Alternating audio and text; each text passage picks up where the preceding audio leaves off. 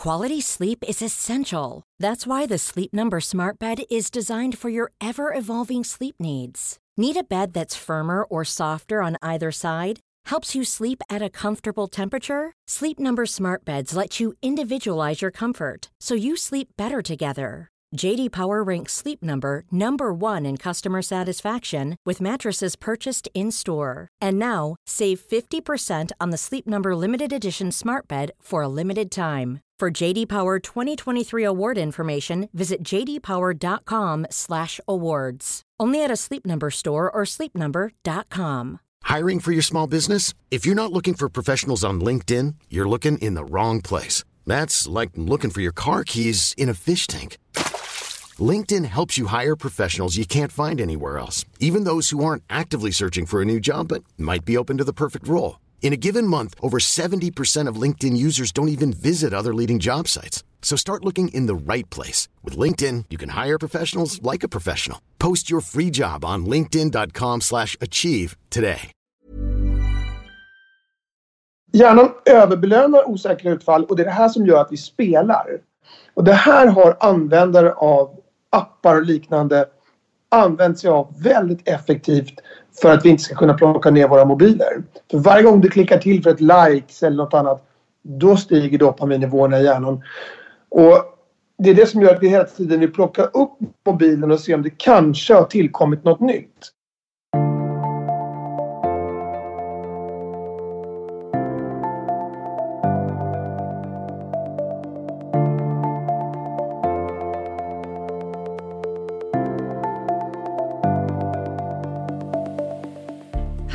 Og velkommen tilbake til Ingefær etter pausen.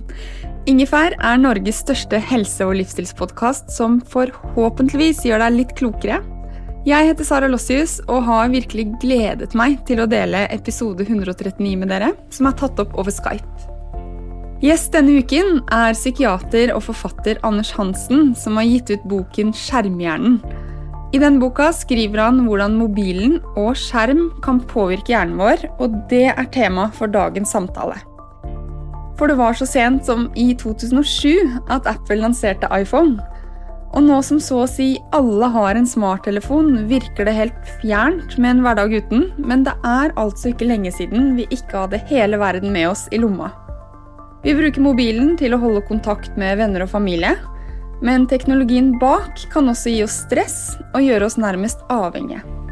Mobilen er altså med oss overalt på godt og på vondt. Selv bruker jeg litt over tre timer hver dag på mobilen, og jeg tror ikke det er så uvanlig, verken blant barn eller voksne. I episoden prater Anders om hvordan mobilen hacker dopaminsystemet vårt og nærmest gjør oss avhengige. Hvordan mobil kan påvirke konsentrasjon og søvn, og at når vi bruker så mange timer på mobilen hver dag, kan det ta tid fra andre aktiviteter som gjør at vi har det bra, nemlig fysisk aktivitet, sosialt samvær og søvn. Og Mot slutten av episoden deler Anders sine beste tips for å ha et smart forhold til sin smarttelefon. Tross alt er det jo kommet for å bli, og det gjelder for oss å bruke dem best mulig. Og I neste episode av Ingefær snakker vi om å hvile, og det temaet er også Anders inne på i samtalen. Husk Ingefær shot på torsdag, og nå god lytt.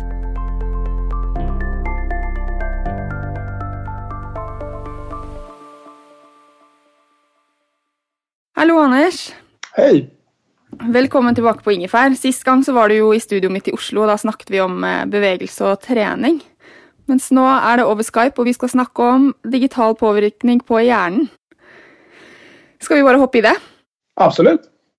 Flott.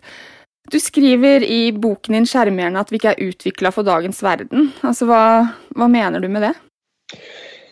Ja, ja, det jag menar är att det är väldigt lätt att tro att den, den värld som vi lever i med bilar, elektricitet och datorer, den är fullständigt naturlig för oss. Därför vi har ju aldrig sett något annat. Men om man tittar historiskt så har vi människor funnits på jorden i, man brukar räkna med ungefär 250 000 år. Då. Någonstans så gammal är människan som art och dessförinnan fanns ju förfäder som såg annorlunda ut. Men om man tänker sig 10 000 generationer grovt räknat har det funnits. Av de generationerna så har sju, åtta levt med bil. Eller med, levt med elektricitet. Tre, fyra har levt med, med bil. Och en generation har levt hela sina liv med smartphones. En av 10 000 generationer. Och, det, det, det, så, och hur har vi då levt under majoriteten av vår historia? Jo, vi har levt som jägare och samlare. Det är det som har utvecklat och format oss människor. Och den världen som vi levde i då var en tuff värld där man förmodligen inte... Där hälften dog innan de fyllde 10 och medellivslängden tros ha varit någonstans kring 30 år. Och man vet också att vi rörde förmodligen på oss väldigt mycket. Um, och man vet också att vi människor är i princip, våra hjärnor är oförändrade sedan 10 eller 20 eller till och med 40 000 år. Så trots att vår omvärld har förändrats något enormt så har vi som art inte gjort det. Och på så sätt så befinner vi oss i en ganska märklig värld tror jag. Och ett sätt då, som alla har, har observerat det är ju vårt sug efter våra kalorier. I den värld som utvecklade oss så var svält förmodligen en vanlig dödsorsak. Och därför har vi ett starkt sug efter kalorier och äter upp allt som vi kommer över som innehåller mycket kalorier. För kalorier smakar ju gott så att säga. Och idag i vår värld så är kalorier nästan gratis och då är ju problemet att överäter vi. Och då får vi, får vi problem med övervikt och typ 2-diabetes. Och det jag har märkt att så många missar det är att de tror liksom att vi är luftlandsatta i vår värld 2019 och att det här är fullständigt normalt för oss. Och det är inte det. Och jag, det jag ville lyfta fram i den här boken är att det finns ett antal mekanismer i våra hjärnor som lite grann kan hackas med hjälp av våra mobiler och som tillverkare av appar och så har använt sig av för att göra dem fruktansvärt beroendeframkallande. Så beroendeframkallande att vi faktiskt har svårt att lägga ner dem. Och numera så lägger ju mellan så genomsnittliga mobiltid ligger mellan tre och fyra timmar för vuxna. Och för barn... Det är det jag ligger på. Ja, det ligger, mm. där ligger de flesta. Och barn ligger någonstans mellan fyra och fem timmar. Då. Uh, och, och när 13-åringar får frågan, i Sverige i alla fall, hur mycket använder du mobilen? Så är det vanligaste svaret över sex timmar. Och det är ju mycket och då är ju liksom frågan vad, vad gör det med oss? Det är ju det som är poängen. För vi har aldrig gjort en så här snabb beteendeomläggning i, våran, i människans historia. Vi har gått från att inte använda smartphones till att lägga fyra, fem, sex timmar om dagen på dem. Och det korta svaret på den frågan är att det vet vi inte säkert för den här övergången har gått så fort. Vi har, forskningen har inte hunnit med. Men vi vet en del saker om vad det gör med oss och det vill jag borra ner i eh, med den här boken. Ska vi hoppa rätt till eh, eh för exempel eh, stress då? För jag tror inte jag är alene om eh, att känna att jeg är overveldet, om du skjønner. Altså stressa, da. Kan du bare förklara oss först den HPA-aksen, så att vi skjønner lite mer vad stress är i kroppen? Ja, kroppens stressystem, som kallas HPA-axeln på medicinspråk, den finns där för att mobilisera resurser till oss om vi tänker oss en situation när vi är hotade av ett, någon, ett djur eller en annan människa eller något sånt. Då drar HPA-axeln igång. Och vad gör den? Ja, den gör bland annat så att hjärtat slår snabbare och hårdare. Och att vi frisätts. Och, det, och den här, det här sker därför att vi ska kunna gå till attack. Eller springa. Så våra stresssystem har förmodligen utvecklats för att vi ska kunna möta hot som är ganska akuta. Och det, det som vi gör i modern tid är naturligtvis inte att använda våra stresssystem för att springa ifrån lejon och tigrar. Men samma system går igång av, i oss när vi stressar av psykosociala orsaker som deadlines på jobbet eller tentor eller villalånen. Och att utsättas av för, av för hög aktivitet i stresssystemet under för lång tid. Och med för lång tid så menar jag inte dagar eh, eller veckor utan snarare månader och år. Det tycks vårt stresssystem inte riktigt vara byggt för. Och det är, inte, det är ingen slump att den vanligaste orsaken till depressioner och utmattningssyndrom det är just långvarig stress. Då. Så att det jag vill förklara är att stress är en mekanism som finns i oss människor och längre tillbaka i evolutionen och som har slipats eh, under hundratals miljoner år. Och det har nog gjort det för att vi i hög utsträckning ska kunna möta akuta hot.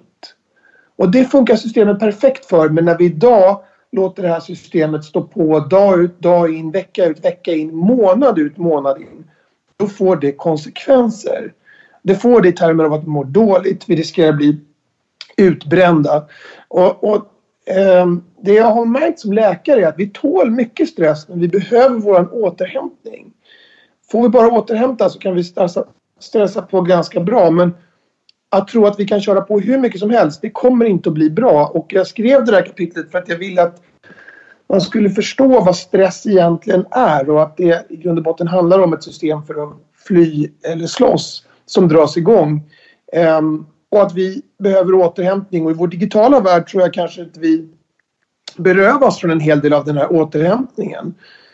Vi försöker fylla varenda liten lucka av ledig tid med ny input från våra telefoner och så vidare. Och jag tror att det har bidragit till att allt fler verkar må sämre. Mm.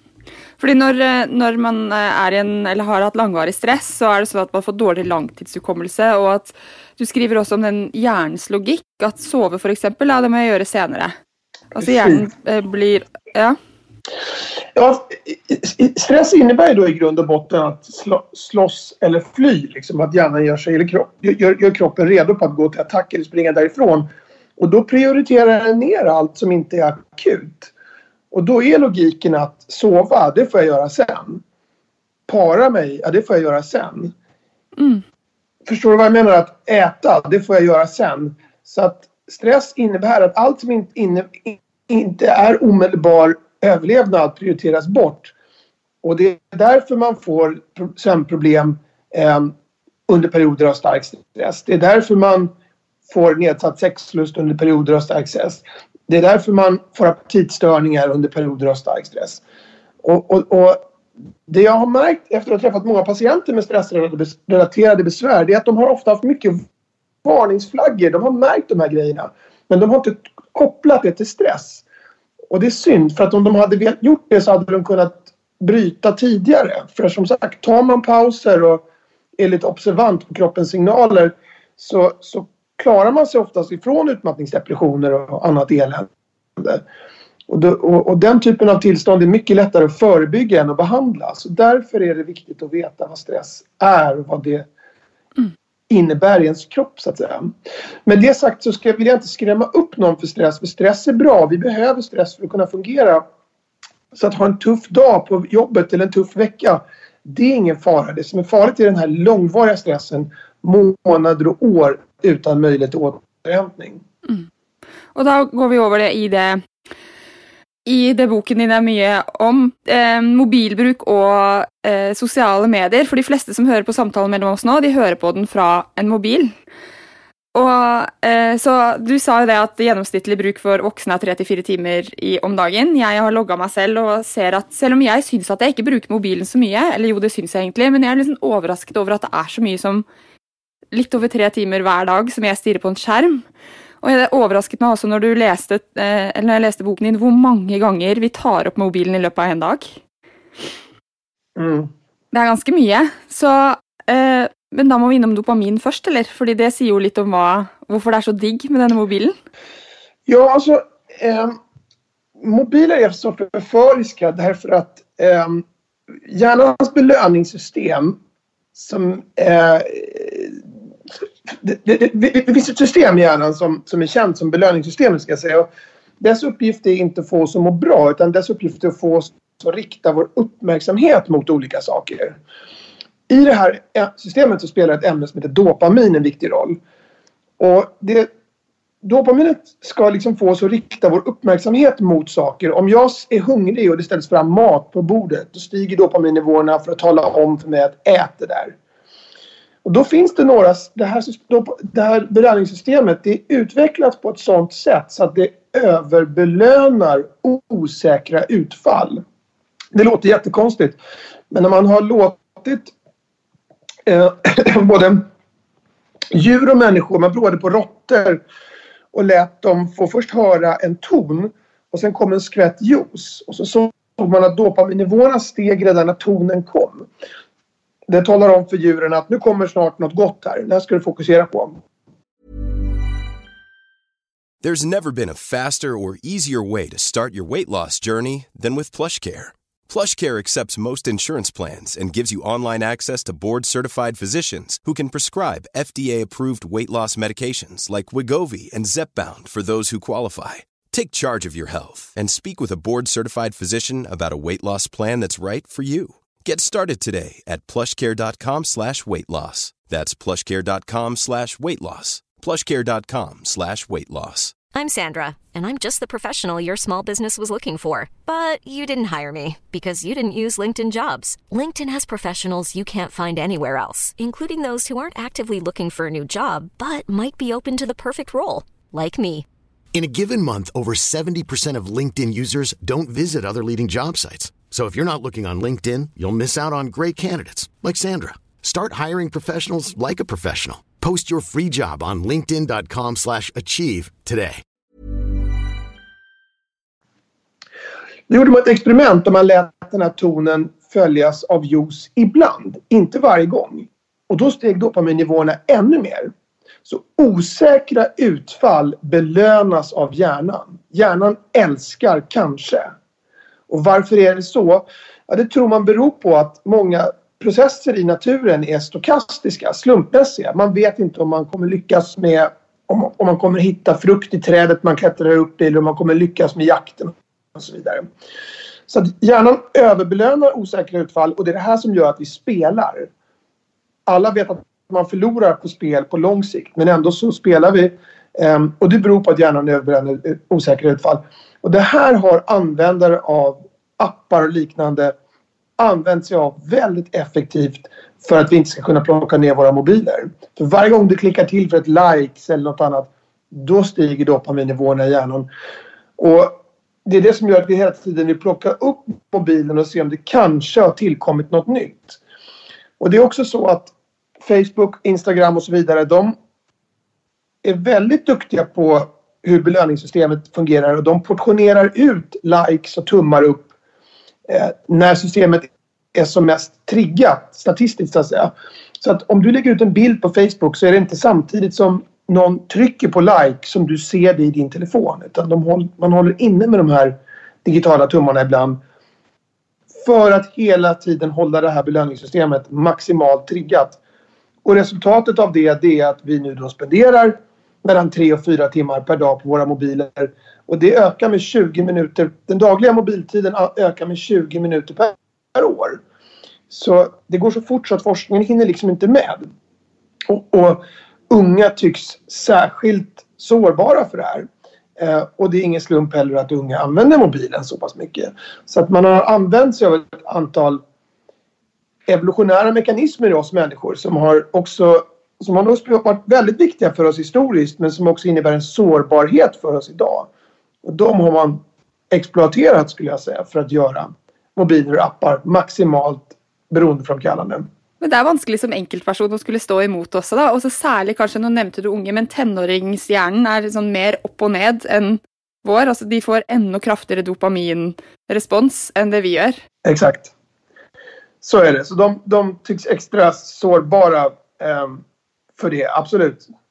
Men... Så är det. Och, och, och det jag vill säga med det är vi, vi, vi, tror liksom att vi tar ett rationellt beslut var, varje gång vi tar upp mobilen. Och det gör vi naturligtvis ibland, men vi gör inte det hela tiden. Och det tror jag alla har känt, att man sträcker sig efter den hela tiden. Det är nästan tvångsmässigt. Jag, jag har svårt att stå och vänta på bussen utan att plocka upp mobilen. Och det här gör man 50, 100 gånger om dagen. Och det är också så att våra beteenden går att läsa av väldigt väldigt bra i våra mobiler. Eh, och tack vare det kan man hitta mönster i vår användning av dem som man kan använda för att få oss att använda dem ännu mer så att säga. Och det, det man också, det jag tror de flesta glömmer är att Facebooks produkt det är inte en plattform som låter oss dela bilder och meddelanden med varandra. Utan Facebooks produkt är din och min uppmärksamhet. Och de säljer den uppmärksamheten till annonsörer. Och de hämtar in uppmärksamheten med alla de här bilderna eh, som vi delar med varandra och säljer dem till annonsörer. Och de gör det så bra eh, att de gick från att vara ett studentprojekt till att vara ett av världens största företag på tio år. De vann slaget om vår uppmärksamhet. Så att det finns enorma ekonomiska intressen i att vi bara ska fortsätta, fortsätta, fortsätta lägga tid på våra mobiler. Och ju bättre Facebook blir på det, desto bättre måste Twitter bli på det. För att de tappar ju så att säga annars. Så det pågår ett krig i kampen om vår uppmärksamhet där man bara blir bättre och bättre och bättre på att ta den ifrån oss. Med resultatet att vi lägger mer och mer och mer tid på mobilen. Och en del säger Ja, men vi lägger mycket tid på annat också i våra mobiler. Vi betalar ju räkningar med dem och vi gör en massa saker. Och det, så är det absolut. Våra mobiler är oerhört eh, hjälpsamma på att effektivisera, effektivisera våra liv. Men ökningen i tid, det ligger inte i att vi lägger mer tid på bankärenden utan det är att vi lägger mer tid på sociala medier och sånt som de flesta skulle tycka eller kalla för smörja. Dem. Och det med, jag tänker att uppmärksamheten vår är den viktigaste resursen vi har. för där vi lägger uppmärksamheten eller mitt fokus, det är ju där eh, jag fyller innehåll till livet mitt. Så det betyder ju att när vi är så mycket på Facebook för exempel så föregår ju en del av mitt liv på en måte med å få inntrykk fra andre, andres liv, istedenfor å være til stede i mitt eget. Exakt. Och, och, och där tror jag du sätter punkten på det viktiga att mobiler tar, när man, om de tar tre, fyra timmars tid från oss, barn fyra, fem timmar per dag, då hinner vi inte göra sånt som vi får oss att må bra. Vi vet idag att fysisk aktivitet är oerhört viktigt för vårt mående. Vi rör på oss allt mindre. Unga rör på sig mellan 24 och 30 procent mindre jämfört med millennieskiftet. Eh, och den främsta anledningen till det är just skärmtid. Vi vet att vi sover mindre. Unga sover en timme kortare jämfört med bara för tio år sedan. Och då, det ska man då se mot bakgrund av att en tredjedel av alla tonåringar sover med mobilen i sängen. De har den inte på nattduksbordet, de har den i sängen. Och vi vet också att vi tycks känna oss mer ensamma. Eh, och ensamhet är jättesvårt att mäta. Men när man har studerat det här under lång tid och frågat folk hur många nära vänner de har och så, så verkar det som att människor upplever sig mer och mer isolerade. Och trots att vi lever i den mest uppkopplade perioden i människans historia så verkar vi inte ha känt oss ensamma. Så jag tror att vi berövas från de här tre faktorerna. Sömn, rörelse och andra människor. Eh, av vår, i vårt moderna samhälle. Och det tror jag bidrar till att många mår dåligt. I alla fall mår sämre än vad de borde göra. Det, för våra, om, våra sociala drifter, om man tittar på dem, de är inte utvecklade för att vi ska titta på meddelanden i en telefon. De utvecklades för att vi ska träffas. Vi är ett flockdjur. Eh, och att vara ensamma mår vi inte bra av. Och det är till och med farligt för oss. Och förklaringen till det är förmodligen att historiskt så överlevde vi inte ensamma. Vi var säkra i flocken men ensamma gick vi under. Och därför mår vi dåligt av att vara ensamma. Och att må dåligt av att vara ensam det är hjärnans sätt att styra en bort från ensamhet. På samma sätt som att hunger är hjärnans sätt att få styra oss mot att äta. Så att jag tror att tittar man på mobilens påverkan på vårt känsloliv så tror jag det är just att den berövar oss de här tre faktorerna sömn, rörelse och andra människor. Og det med andre mennesker det betyr face to face, fordi vi har noe som heter speilebroder i hjernen, som gjør at vi når, hvis, eh, hvis, vi skulle chattet sammen, så hadde ikke jeg sett f.eks. ansiktsuttrykkene dine og alt sånt der, som, som, er viktig for å få et bilde av hvordan du tolker meg, og hvordan jeg skal agere på hvordan du tolker meg. Exakt, exakt. Så eh, en, en, hjärnan är, alltså, att, att vara social är en enormt viktig del, eh, funktion för hjärnan. Vi har en helt otrolig social förmåga och också en otroligt stark social drift. Och de, den driften bygger på att träffa andra. Det är inte bara de orden som vi lyssnar på. Vi lyssnar på hur orden sägs. Blickriktning och pupillstorlek och så vidare. Kroppsspråk. Hjärnan hämtar in all den här informationen eh, och det, när, när, vi inte får, får den utan bara får ett meddelande då riskerar det att tolkas eh, som att vi är ensamma och då mår vi inte bra. Så att jag, jag är, mobiler kan, och sociala medier kan naturligtvis hjälpa oss att hålla kontakten med andra. Så är det ju. Men vi kan inte ersätta våra sociala liv med dem. Det går inte. Då går något förlorat. Um, och det man har kunnat se i många studier är att användningen av sociala medier i, i måttliga mängder, kanske 20-30 minuter om dagen, det kan nog vara bra för vårt mående. Men att hålla på 3-4 timmar med dem, det är inte bra. Därför att, och framförallt så tycks det inte vara bra för tonåringar och tonårstjejer. Um, och, det är, och det är så mycket de flesta använder mobilerna numera. Och så gör det något med för exempel um, fokus och koncentrationen. Eh, för du, jag tror du skriver i boken din att du kan synes det är vanskligt att se på film för exempel om du har mobilen i närheten. Mm. Och jag själv, jag läser väldigt mycket böcker men eh, jag upplever att om jag ska läsa bra så kan inte jag ha mobilen i närheten för det är bara for akkurat som nå, selv om jeg har mobilen rett ved meg i flymodus, så bruker jeg så bruker litt av min hjärna energi på att inte plocka upp mobilen. Exakt, exakt så är det. Jag, jag, jag, jag, känner, lik, jag känner precis samma sak. Och man har gjort tester av eh, studenter som fick göra eh, tester för minne och koncentration. Hälften fick ta med sig mobilen in när de gjorde de här testerna. Och den andra halvan lämnade mobilen utanför rummet. Och då visade det sig att de som hade mobilen med sig i rummet presterade sämre. Trots att de inte ens plockade upp den ur fickan. Och det tror man beror på att den ligger och tar av vår mentala bandbredd bara den är i närheten. Och den gör det därför att vi måste hela tiden tänka nu ska jag inte plocka upp mobilen, nu ska jag inte plocka upp mobilen, nu ska jag inte plocka upp mobilen. Och vi vet att ignorera någonting som mobilen i fickan, det är en aktiv handling för hjärnan. Det är inte en passiv handling. Och det tar av vår mentala bandbredd. Och det kanske inte spelar så stor roll om man inte gör något viktigt. Men om man gör ett test för koncentration och minne eller om man läser en bok man behöver vill, vill sjunka in i. Eller om man gör en viktig arbetsuppgift på jobbet. Så kan det vara en poäng med att lämna mobilen utanför. Man har också gjort tester där man har låtit individer föra ett samtal två och två. eh, med en främmande person. De fick sitta vid ett bord och så fick de prata med en person som de inte känner i tio minuter om ett förutbestämt ämne. Hälften av de här samtalsparen hade en mobil liggande på bordet. Den andra halvan av samtalsparen hade ett block på bordet. Och så frågar man dem efteråt hur intressant tyckte du det här samtalet var? Då tyckte de som hade en mobil att det var tråkigare. Trots att de inte ens tog upp mobilen. Och de tyckte till och med att samtal, eller personen de pratade med verkar mindre pålitlig. Så att den ligger och tar av vår mentala bandbredd bara den är i närheten. Och då tycker jag att bra, eh, en bra slutsats av det är att har den inte vid middagsbordet, har den inte ens i fickan, för du kommer bli mer intresserad av det som sägs. Har den inte i sovrummet, för du kommer sova bättre. Och har den inte i arbetsrummet om du gör något som, är, som kräver din koncentration det, det, tror jag är en viktig poäng att vi måste använda våra mobiler smartare och inse att det finns en kostnad förknippad med dem till och med om vi inte plockar upp dem. Och så är det det med multitasking, för vi, eh, vi kan bara fokusera på en ting av gången, men så är det så, jag förstår, om jag förstår det rätt, att hjärnan vår den belönar multitasking. Ja, precis. Det är lite kjipt. Ja.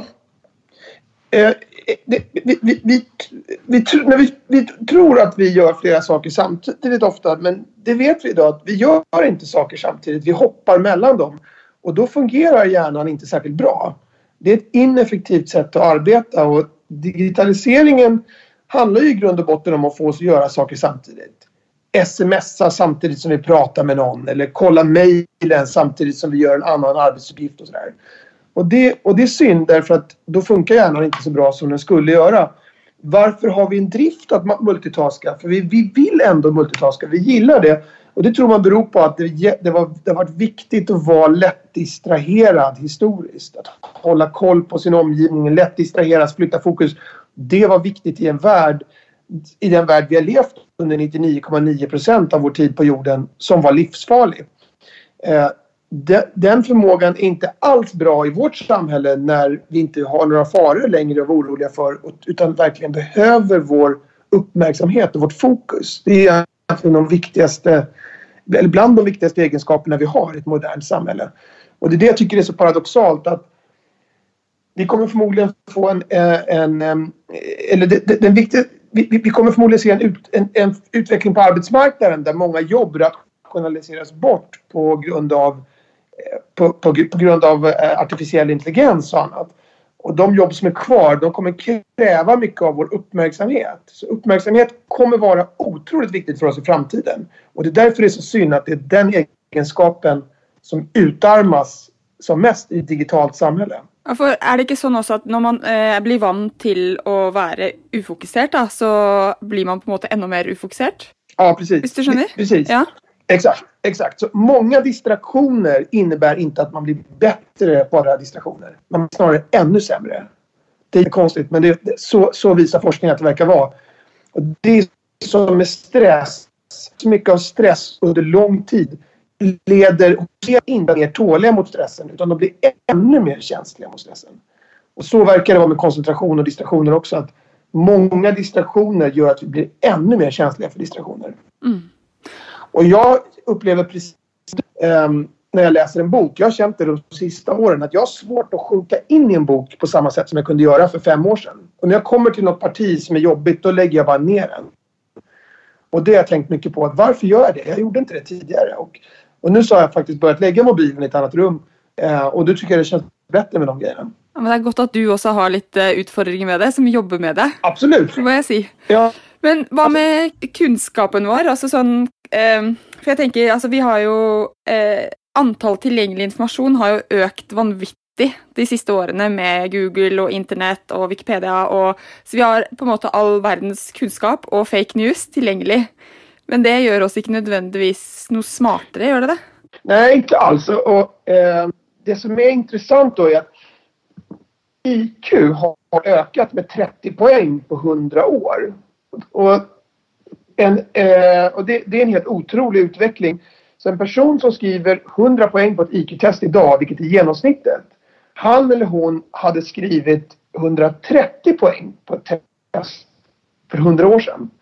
Och det beror på att man har behövt göra testerna svårare för att folk blir smartare.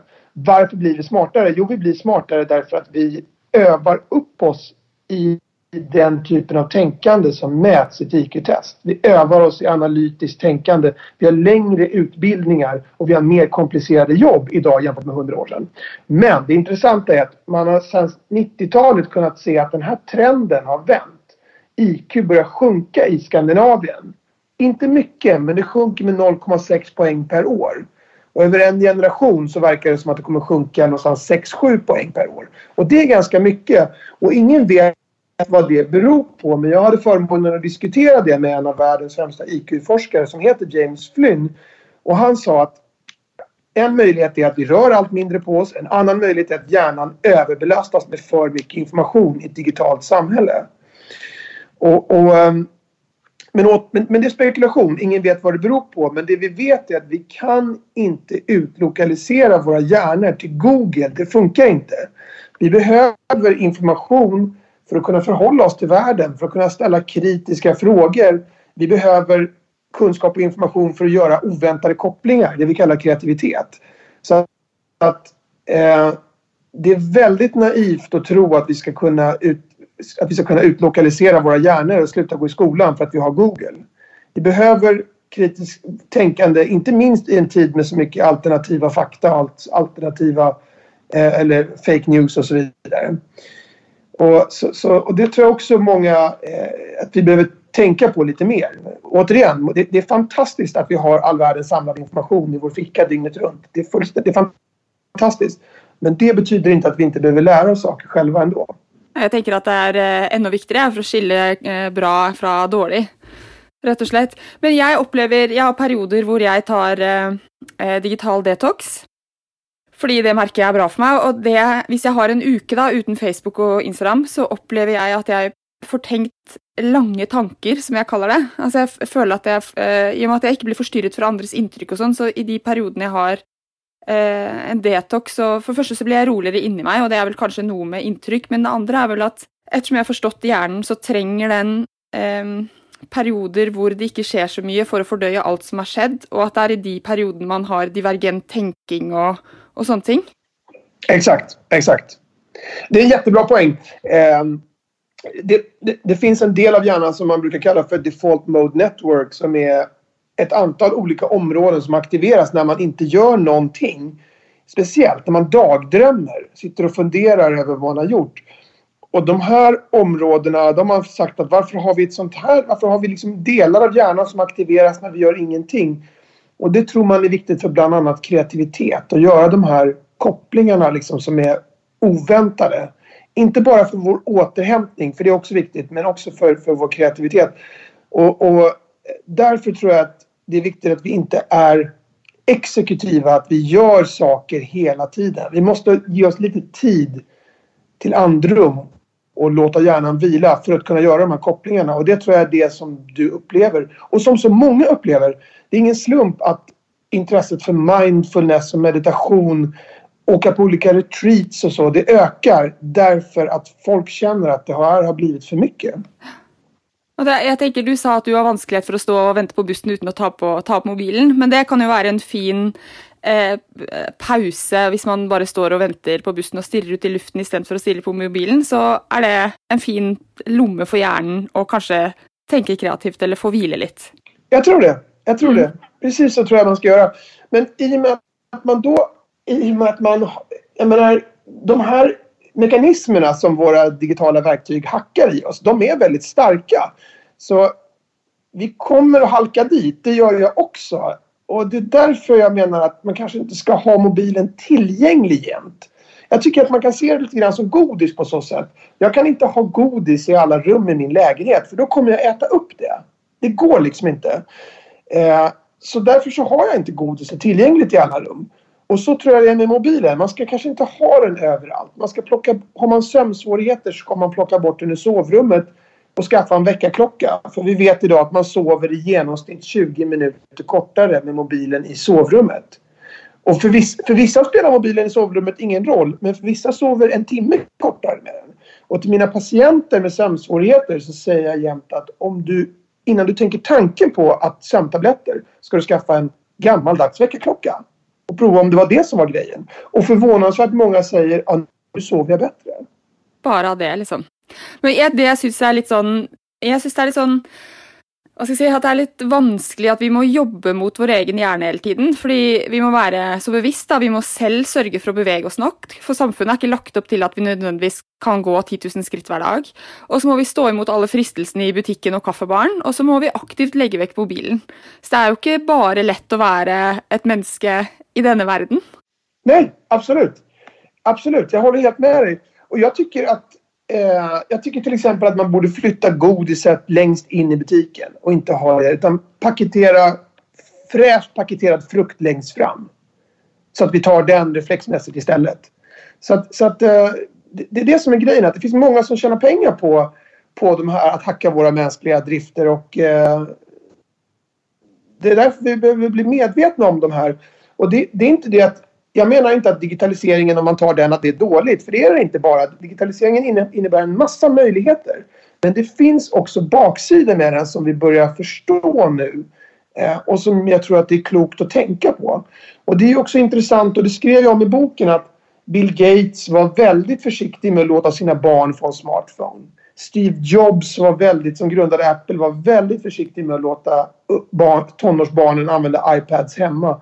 Och det finns många exempel på hur personer som har utvecklat de här verktygen själva använder dem inte eller är försiktiga med att låta sina barn använda dem. För de förstår att det finns en baksida med det. Ja, Man kan ju bruka ting på bra och dålig måte, men till slut, vad är dina bästa tips för eh, god skärmbruk? Du har ju nämnt för exempel väckarklocka istället för mobil i sängen, eller vid sängen. Är vad är dina andra tips? Ja, alltså, mitt bästa tips är att inte ha den med överallt. Så att man inte har den i sovrummet. Jag har den inte i arbetsrummet. Jag har den aldrig liggande i fickan om jag äter middag med några. Då, har den, då hänger jag den i jackan ute i hallen i ett annat rum. Och sen så har jag begränsat min egen tid till två timmar om dagen. Eh, och det tycker jag är... Egentligen är det för mycket också, men det är min gräns. Eh, och det funkar bra. Men får du melding då? Eller hur är det? Alltså sån, har du, är det så att man kan sätta upp på mobilen nu har du nått två timmar. Nej, utan jag har en app som bara mäter och så kollar jag på kvällen ungefär hur mycket det är. Och nu ligger jag faktiskt under 90 minuter. Men, men det, det jag menar är att vi, eh, det jag försöker minimera är sociala medier. För det, det ger mig inte så mycket ärligt talat. Jag menar digitaliseringen innebär en massa fantastiska möjligheter. Det är inte det. Men, men Eh, jag tror att vi måste förstå att det finns en baksida och begränsa dem. Och då, då tror jag till exempel att sociala medier är något som vi vi, kan, vi ska använda det absolut, men inte två, tre timmar om dagen. Liksom. Så, så att eh, vara lite försiktig med mobilen, det är en grej. Sen så försöker jag gå 10 000 steg varje dag och sen så är jag väldigt noga ja. med min sömn. Det ska egentligen inte så mycket mer till. Det, det är inte Nej. svårare tips än så. Nej, men så bra. Anders, tusen tack för att du ville vara med på Ingefär igen och göra oss lite klokare. ja, tack själv för att jag fick vara med. Sånn, det var episode 139 av Ingefær podkast med gjest Anders Hansen og meg, Sara Lossius. På torsdag kommer Ingefær Shot ut, bl.a. med oppsummering av dagens samtale av Anders. For hva ønsker han egentlig at vi skal sitte igjen med? Du får også lære mer om hvordan han tar vare på helsa si, og det tror jeg er tips som også funker for hver og en av oss. Vi høres på torsdag og om en uke, og inntil det, ta vare på deg selv og de du er glad i. Ha det!